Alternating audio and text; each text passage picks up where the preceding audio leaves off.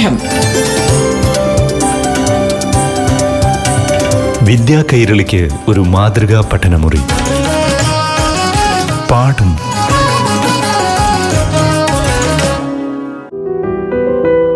നമസ്കാരം പ്രിയ കൂട്ടുകാരെ. ഇന്നത്തെ പാഠം ക്ലാസ്സുകളിലേക്ക് സ്വാഗതം. ഇപ്പോൾ യു പി വിഭാഗത്തിൽ അഞ്ചാം ക്ലാസ്സിലെ മലയാളം ക്ലാസ് കേൾക്കാം. നിങ്ങൾക്കായി അറിവുകൾ പങ്കുവയ്ക്കുന്നത് അധ്യാപികയായ സീതാകുമാരി.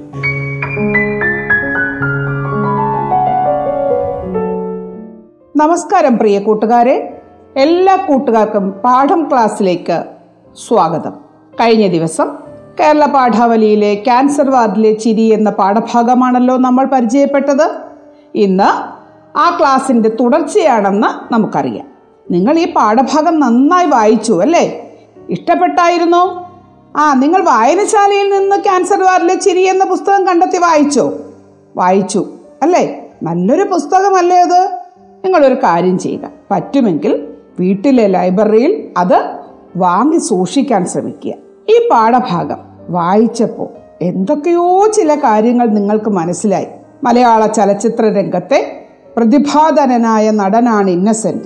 അങ്ങനെയുള്ള ഇന്നസെന്റ് ഒരു വ്യക്തി എന്ന നിലയിൽ ജീവിതത്തിന്റെ പ്രതിസന്ധികളെ പ്രസാദാത്മകമായി നേരിടുന്നത് എങ്ങനെയെന്ന് സ്വന്തം ജീവിത അനുഭവത്തിലൂടെ കാട്ടിത്തന്നു അല്ലേ? അപ്രതീക്ഷിതമായി വന്നുപെട്ട ക്യാൻസർ എന്ന മാരക രോഗത്തെ സമചിത്തതയോടെ നേരിട്ട് അതിജീവിച്ച അനുഭവം അദ്ദേഹം വിവരിക്കുകയാണ്. ക്യാൻസർ വാർഡിലെ ചിരി എന്ന അനുഭവക്കുറിപ്പിലൂടെ എന്ന് നമുക്ക് മനസ്സിലായി. അങ്ങനെയാണെങ്കിൽ ഈ പാഠഭാഗം വിശകലനം ചെയ്തപ്പോൾ എന്തൊക്കെ കാര്യങ്ങളാണ് നമ്മൾ മനസ്സിലാക്കിയത്? ഒരു പാഠഭാഗം വെറുതെ ഒരു വായന എന്നതിലപ്പുറം അതിന്റെ ആഴങ്ങളിലേക്ക് ഇറങ്ങിച്ചെന്ന് നമുക്ക് ചിന്തിക്കാൻ കഴിയണം അങ്ങനെ ചിന്തിക്കണമെങ്കിൽ പാഠഭാഗത്തെ വീണ്ടും വീണ്ടും വായിക്കണം വരികളിലൂടെ വായിക്കണം അതുപോലെ അതിനെ വിമർശനാത്മകമായി നോക്കിക്കാണണം. എന്താണ് അതിൽ പറഞ്ഞിരിക്കുന്നത്? അതിനെ എങ്ങനെയാണ് നമ്മൾ ഉൾക്കൊള്ളേണ്ടത്? നമുക്ക് എന്തെങ്കിലും ജീവിത പാഠങ്ങൾ അതിൽ നിന്ന് മനസ്സിലാക്കാനുണ്ടോ? സമൂഹത്തിൽ എന്തെങ്കിലും സന്ദേശം നൽകുന്നുണ്ടോ ഈ പാഠഭാഗം? ഇതൊക്കെ നമ്മൾ ചിന്തിക്കേണ്ടതാണ്. കുട്ടികളാണെങ്കിൽ പോലും നമ്മുടെ അറിവ് വളർന്ന് വികസിക്കണമെങ്കിൽ പടർന്ന് പന്തലിക്കണമെങ്കിൽ നമ്മൾ സ്വായത്തമാക്കുന്ന ഓരോ അറിവും വിശാലമാകണം. അത് വിശാലമാകണമെങ്കിൽ ഒറ്റ വായന കൊണ്ട് സാധ്യമാകുന്നതല്ല. ആവർത്തിച്ചുള്ള വായന. ഓരോ പ്രാവശ്യം വായിക്കുമ്പോഴും പുതിയ പുതിയ കാര്യങ്ങൾ നാം കണ്ടെത്താൻ ശ്രമിക്കണം. അങ്ങനെ ശ്രമിക്കുമ്പോൾ മാത്രമേ നമ്മുടെ അറിവ് വിശാലമാവുകയുള്ളൂ. അതിനുള്ള ഒരു ശ്രമമായിരിക്കണം നമ്മൾ ഓരോ പാഠഭാഗവും ചർച്ച ചെയ്യുന്നതിലൂടെ ഉണ്ടാകേണ്ടത്. ഈ പാഠഭാഗത്തിൽ ഒരാൾക്കൊരു മഹാരോഗം വന്നു. ആ രോഗാവസ്ഥയിൽ എങ്ങനെയാണ് അയാൾ പെരുമാറുന്നത്? അയാളുടെ അവസ്ഥ എന്താണ്? എന്നൊക്കെ വിശകലനം ചെയ്യുകയാണ് ഇന്നസെന്റ്. അദ്ദേഹം പറയുന്നത് മഹാരോഗങ്ങൾക്ക് മൂന്നവസ്ഥകളുണ്ട് എന്നാണ്. തനിക്ക് രോഗമാണ് എന്നറിഞ്ഞുണ്ടാകുന്ന ഞെട്ടലും കടുത്ത ഏകാന്തതയുമാണ് ആദ്യത്തേത്. സ്വാഭാവികമായിട്ടും ഒരു രോഗം വന്നു എന്നറിയുമ്പോൾ തന്നെ നമ്മൾ ഭയന്നു പോകും. പിന്നീട് നമുക്ക് തോന്നുന്ന ഒരു ഏകാന്തതയാണ്. നമ്മൾ മറ്റുള്ളവരിൽ നിന്ന് വ്യത്യസ്തനായി പോയി ആരോടും മിണ്ടണ്ട നമുക്ക് ഒറ്റയ്ക്കിരിക്കണം എന്നൊക്കെ ഒരു തോന്നൽ ഉണ്ടാകും. സ്വാഭാവികമാണ്. അതിനുശേഷം പതുക്കെ പതുക്കെ നാം അതുമായി അങ്ങ് താതാത്മ്യപ്പെടും. താതാത്മ്യം എന്നാൽ അതുമായിട്ട് ഐക്യപ്പെടുക അല്ലെങ്കിൽ പൊരുത്തപ്പെടുക എന്ന് അർത്ഥം. ശരിക്കും പറഞ്ഞാൽ അതൊരു കീഴടങ്ങൽ എന്നാണ് പറയുന്നത്. അടുത്ത ഘട്ടം ചികിത്സയ്ക്കൊപ്പം രോഗത്തെ മറികടക്കാനുള്ള യജ്ഞങ്ങളാണ്. യജ്ഞം എന്ന് വെച്ചാൽ എന്താണ്? ശ്രമം എന്നാണ് അർത്ഥം. ഈ യജ്ഞങ്ങളിൽ അല്ലെങ്കിൽ ഈ ശ്രമത്തിൽ ഓരോരുത്തർക്കും ഓരോന്നായിരിക്കും പിൻബലം. ചിലർക്ക് ധൈര്യമായിരിക്കും. ചിലർക്ക് പ്രാർത്ഥന.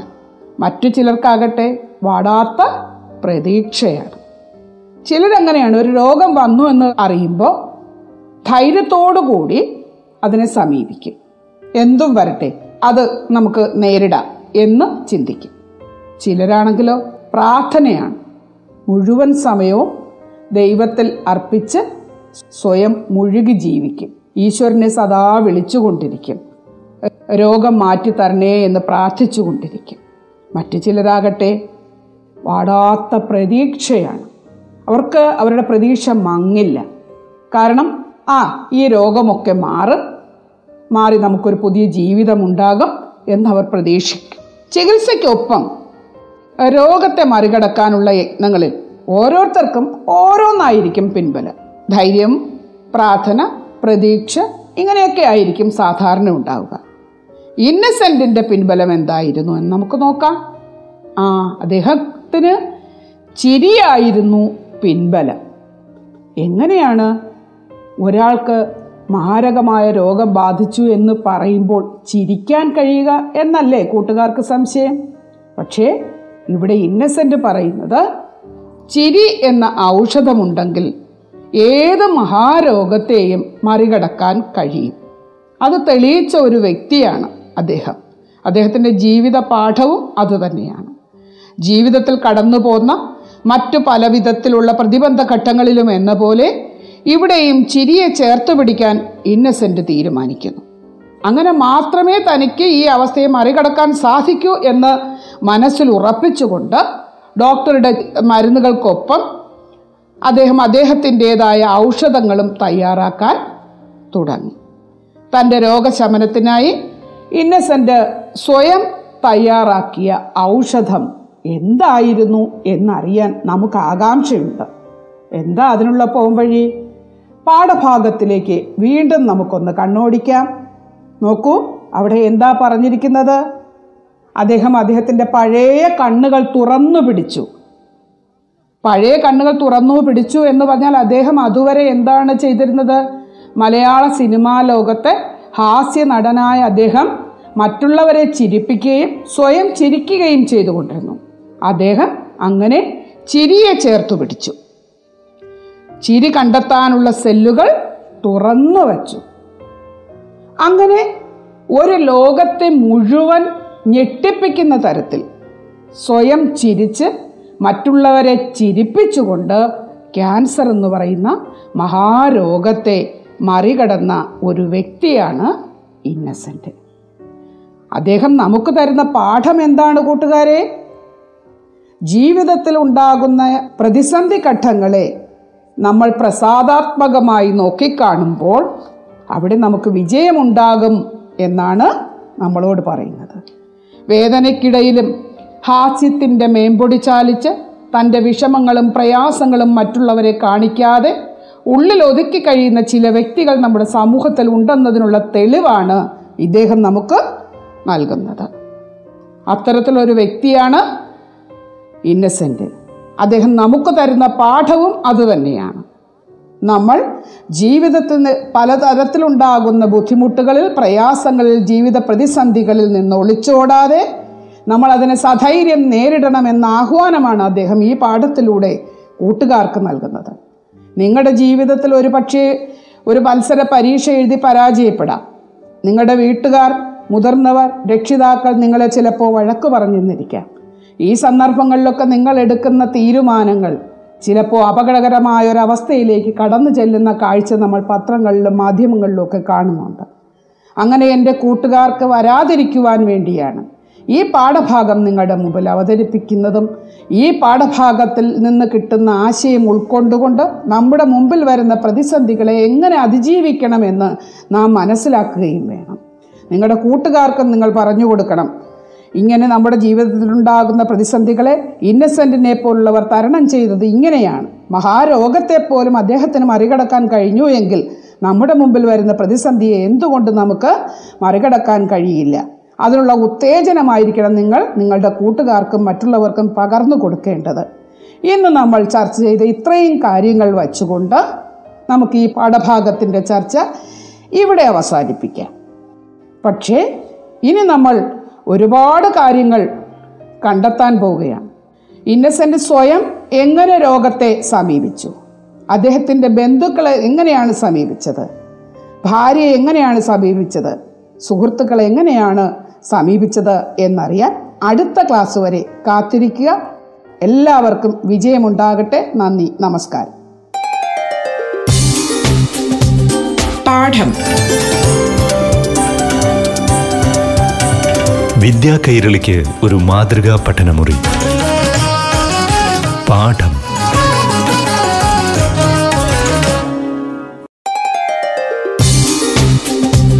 പാഠം. വിദ്യാ കൈരളിക്ക് ഒരു മാതൃകാ പഠനമുറി. പാഠം. നമസ്കാരം. എല്ലാ കൂട്ടുകാർക്കും പാഠം ക്ലാസ്സിലേക്ക് സ്വാഗതം. ഇനി ആറാം ക്ലാസ്സിലെ മലയാളം ക്ലാസ് കേൾക്കാം. അവതരിപ്പിക്കുന്നത് അധ്യാപികയായ സീതാകുമാരി. നമസ്കാരം. പാഠം ക്ലാസ്സിലേക്ക് എല്ലാ കൂട്ടുകാർക്കും സ്വാഗതം. കഴിഞ്ഞ ദിവസം ആറാം ക്ലാസ്സിലെ അടിസ്ഥാന പാഠാവലിയിലെ പുഞ്ചകൊയ്തെ കളം നിറഞ്ഞ് എന്ന പാഠഭാഗത്തിൽ നിന്ന് നമ്മൾ നാടൻ പാട്ട് എന്താണ്? നാടൻ പാട്ട്. ഏതാണ് ആ പാട്ട് എങ്ങനെയാണ് ചൊല്ലേണ്ടത് എന്ന് നമ്മൾ മനസ്സിലാക്കി. അതിൽ കുറേ പരിചയമില്ലാത്ത പദങ്ങളുണ്ട്. ആ പദങ്ങൾ കൂട്ടുകാർ ശേഖരിച്ചു വച്ചിട്ടുമുണ്ടാകും. ആ പദങ്ങൾ അറിഞ്ഞാൽ മാത്രമേ ആ നാടൻ പാട്ടിലേക്ക് നമുക്ക് കടന്നു ചെല്ലാൻ പറ്റൂ. ഇന്ന് പതിവിൽ നിന്ന് വ്യത്യസ്തമായി നമുക്കൊരു യാത്ര പോകാം.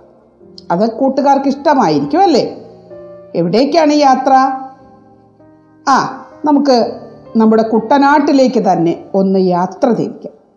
കുട്ടനാട്ടിലെ മനോഹരമായ ദൃശ്യങ്ങളൊക്കെ കണ്ട് അവിടെ എങ്ങനെയാണ് നമ്മൾ യാത്ര ചെയ്യേണ്ടത് എന്ന് മനസ്സിലാക്കുക.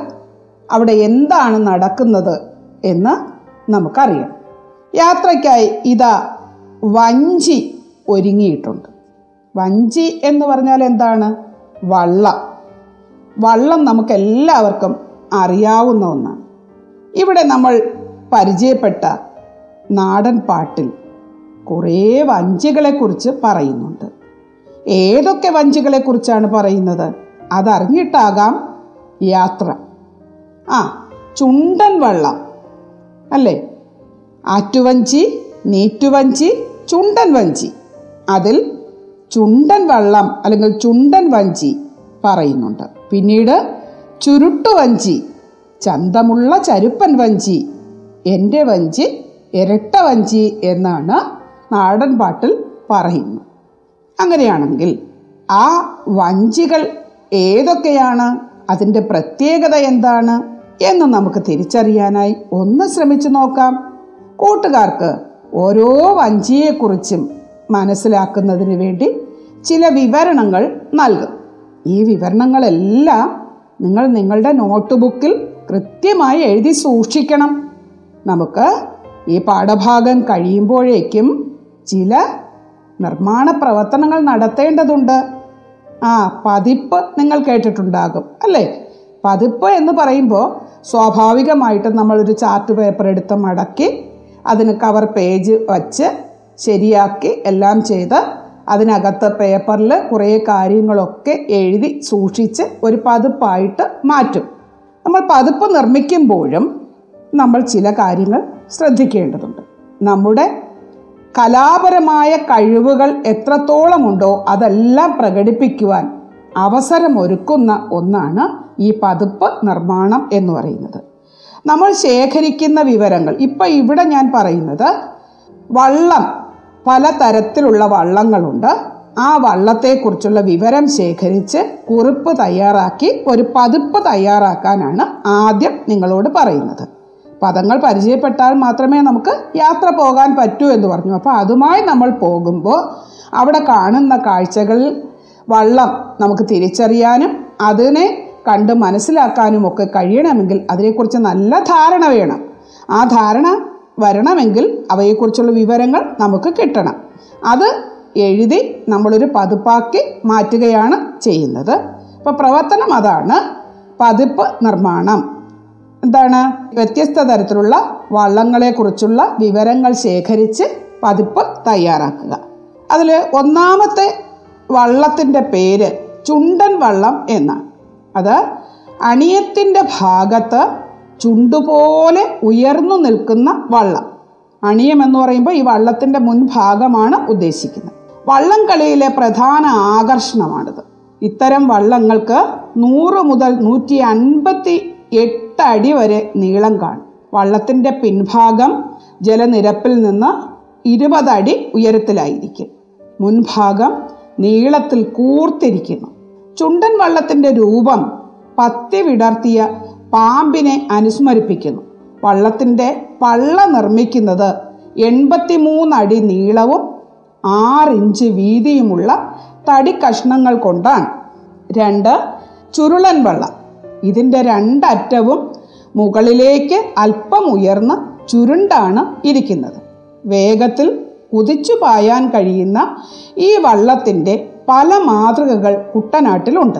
ഈ വള്ളങ്ങൾക്ക് പത്ത് മീറ്ററിലധികം നീളമുണ്ടാകും. ഇവ മത്സരവള്ളം കളിക്ക് പുറമെ സവാരിക്കും ഉപയോഗിക്കുന്നു. ഇനി അടുത്തത് ഇരുട്ടുകുത്തി വള്ളം.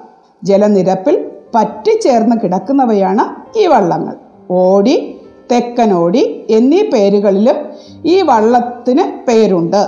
പിന്നറ്റം കടലിൽ മീൻ പിടിക്കാൻ ഉപയോഗിക്കുന്ന തോണികളുടെ അറ്റം പോലെ ആയിരിക്കും. രണ്ടറ്റവും ഒരുപോലെ ചുരുണ്ടിരിക്കുന്ന ഇരുട്ടുകുത്തി വള്ളങ്ങളുമുണ്ട്. പതിനഞ്ച് മീറ്ററാണ് ഈ വള്ളത്തിന്റെ നീളം. വള്ളം സാധാരണ വള്ളം കളിക്ക് ഉപയോഗിക്കാറുണ്ട് അല്ലേ? വള്ളം കളിയിൽ സ്ത്രീകൾ ഈ വള്ളം തുഴയാറുണ്ട്. നാൽപ്പതിലധികം ആളുകൾക്ക് ഇതിൽ കയറാൻ കഴിയും. പണ്ട് സൈനികരും കവർച്ചക്കാരും ഇതുപയോഗിച്ചിരുന്നു ഇരുട്ടിന്റെ മറപറ്റി എത്തി ആക്രമിക്കുന്നതിനാലാണ് ഇവയ്ക്ക് ഇരുട്ടുകുത്തി എന്നു പേര് വന്നതത്രേ. ടീച്ചർ ഇവിടെ മൂന്ന് വള്ളങ്ങളെയാണ് നിങ്ങൾക്ക് പരിചയപ്പെടുത്തി തന്നത്. ഇത്ര മാത്രമാണോ ഉള്ളത്? കൂടുതൽ വള്ളങ്ങളെക്കുറിച്ചുള്ള വിവരങ്ങൾ കൂട്ടുകാർ ശേഖരിച്ച് പതിപ്പ് നിർമ്മിക്കുമല്ലോ അപ്പോൾ പതിപ്പ് തയ്യാറാക്കുന്നതിന് നിങ്ങൾ ശ്രദ്ധിക്കേണ്ട കാര്യം ഈ വിവരങ്ങളെല്ലാം ആദ്യം നിങ്ങൾ പേപ്പറിൽ വളരെ ഭംഗിയായി നാല് വശവും ബോർഡർ വരച്ച് കൃത്യമായി അത് രേഖപ്പെടുത്തി വയ്ക്കണം. കുറേ പേപ്പറുകളിൽ എഴുതി ശേഖരിച്ചതിന് ശേഷം ഇതിന് ഒരു കവർ പേജ് ഇടണം. അത് കൃത്യമായി ചാർട്ട് പേപ്പർ ആയിരിക്കുന്നതാണ് നല്ലത്. ഈ ചാർട്ട് പേപ്പറിൽ എന്തെല്ലാം കലാപരമായ കഴിവ് നമുക്ക് പ്രകടിപ്പിക്കാൻ പറ്റുമെന്ന് വെച്ചാൽ തലക്കെട്ട് എഴുതുന്ന സന്ദർഭത്തിൽ അതിന് ബോർഡർ കൊടുക്കുന്ന സന്ദർഭത്തിൽ ഇത് ഏതുമായി ബന്ധപ്പെട്ടതാണ് എന്ന് മുൻഭാഗത്ത് കാണിക്കുന്ന ചിത്രം നമുക്ക് വരയ്ക്കാം. ഇങ്ങനെ പല ആകൃതിയിൽ പതിപ്പുണ്ടാക്കാം. ഇലയുടെ ആകൃതിയിൽ പൂവിന്റെ ആകൃതിയിൽ ചിത്രശലഭത്തിന്റെ ആകൃതിയിൽ അല്ലാതെ നമ്മളൊരു ചതുര ആകൃതി മാത്രമല്ല ആപ്പിൾ മാമ്പഴം ഇവയുടെയൊക്കെ ആകൃതിയിൽ. അപ്പോൾ ഇങ്ങനെ വ്യത്യസ്തമായ ആകൃതിയിലൊക്കെ ഈ പതിപ്പ് നിർമ്മിക്കുമ്പോൾ മറ്റ് പതിപ്പുകളിൽ നിന്ന് വ്യത്യസ്തരാകുകയും നമ്മുടെ കുട്ടികളുടെ കഴിവ് വികസിക്കുകയും ചെയ്യും. അപ്പോൾ എത്രത്തോളം നിങ്ങൾക്ക് സർഗാത്മകമായ കഴിവ് പ്രകടിപ്പിക്കാൻ കഴിയുമോ അതിനുള്ള അവസരങ്ങളാണ് ഈ മലയാളം ക്ലാസ്സിലും സർഗാത്മക നിർമ്മാണ പ്രവർത്തനങ്ങളിലൂടെ ഉണ്ടാകേണ്ടത്. അപ്പോൾ അതിനായി എന്റെ കൂട്ടുകാർ ശ്രമിക്കുമല്ലോ.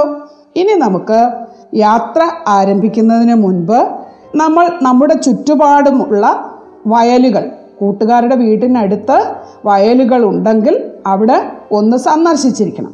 എന്നിട്ട് നമുക്ക് യാത്ര ആരംഭിക്കാം. എങ്കിലേ നമ്മുടെ കുട്ടനാട്ടിലെ ഭൂപ്രകൃതിയും നമ്മുടെ പ്രദേശത്തെ ഭൂപ്രകൃതിയും തമ്മിൽ താരതമ്യം ചെയ്യാൻ കഴിയൂ. നമ്മൾ ഒരു പാഠഭാഗം മനസ്സിലാക്കുമ്പോൾ അതിന്റെ ഉള്ളിലേക്ക് ഇറങ്ങിച്ചെല്ലണമെങ്കിൽ അതിന്റെ ആഴങ്ങളിലേക്ക് സഞ്ചരിക്കണമെങ്കിൽ ഏകദേശമായ ഒരു ധാരണ നമ്മുടെ മനസ്സിലുണ്ടാകണം. അപ്പം നമ്മുടെ ചുറ്റുപാട് നിന്ന് നമ്മൾ കുറേ വിവരങ്ങൾ ശേഖരിച്ചിട്ട് നമുക്ക് യാത്ര ആരംഭിക്കാം. ഇനി നമുക്ക് ഇതിൽ വഞ്ചി അല്ലെങ്കിൽ വള്ളം എന്ന് പറയുന്നത് ഏതാണെന്ന് മനസ്സിലായി? വഞ്ചി ഏതൊക്കെ ഉണ്ട് എന്ന് കുറച്ച് കാര്യങ്ങൾ മനസ്സിലാക്കി. ഇനി ഇതിൽ പറയുന്ന കുട്ടനാടിന് മാത്രം ഉള്ള പ്രത്യേകതകൾ ചിലത് ഇവിടെ വിവരിക്കുന്നുണ്ട്. അപ്പം അതൊക്കെ മനസ്സിലാക്കണം. ഇതിൽ പുഞ്ച പൊലി അളക്കുക പറ എന്നിങ്ങനെയുള്ള പദങ്ങൾ നിങ്ങൾക്ക് അപരിചിതമായിട്ടുണ്ട്. അത് പരിചയപ്പെടണം പുഞ്ച എന്ന് പറഞ്ഞാൽ നെൽകൃഷിയുടെ ഒരു രീതിയാണ്. ആഴം കൂടിയ കുണ്ടുപാടങ്ങളിലും കായൽ നിലങ്ങളിലുമാണ് പുഞ്ച കൃഷി ചെയ്യുന്നത്. കുട്ടനാടൻ പ്രദേശങ്ങൾ പുഞ്ച കൃഷി വ്യാപകമായിട്ട് ചെയ്യാറുണ്ട്. അവിടെ വെള്ളത്തിന്റെ നിലയനുസരിച്ച് വൃശ്ചികത്തിലോ ധനുവിലോ മകരത്തിലോ പുഞ്ച കൃഷി ആരംഭിക്കും. അപ്പോൾ ഇതാണ് പുഞ്ച എന്ന് പറയുന്നത്. അപ്പോൾ ഈ കാര്യങ്ങൾ നിങ്ങൾക്ക് മനസ്സിലായി. ഇനി അടുത്ത ക്ലാസ്സിൽ പൊലി ഇളക്കുക പറ എന്തൊക്കെയാണ് എന്ന് നമുക്ക് പരിചയപ്പെടാം. ഒപ്പം ഈ പാഠഭാഗത്തിലൂടെ നമുക്ക് കടക്കുകയും ചെയ്യാം. എല്ലാവർക്കും നന്ദി നമസ്കാരം. പാഠം. വിദ്യാ കൈരളിക്ക് ഒരു മാതൃകാ പഠനമുറി. പാഠം.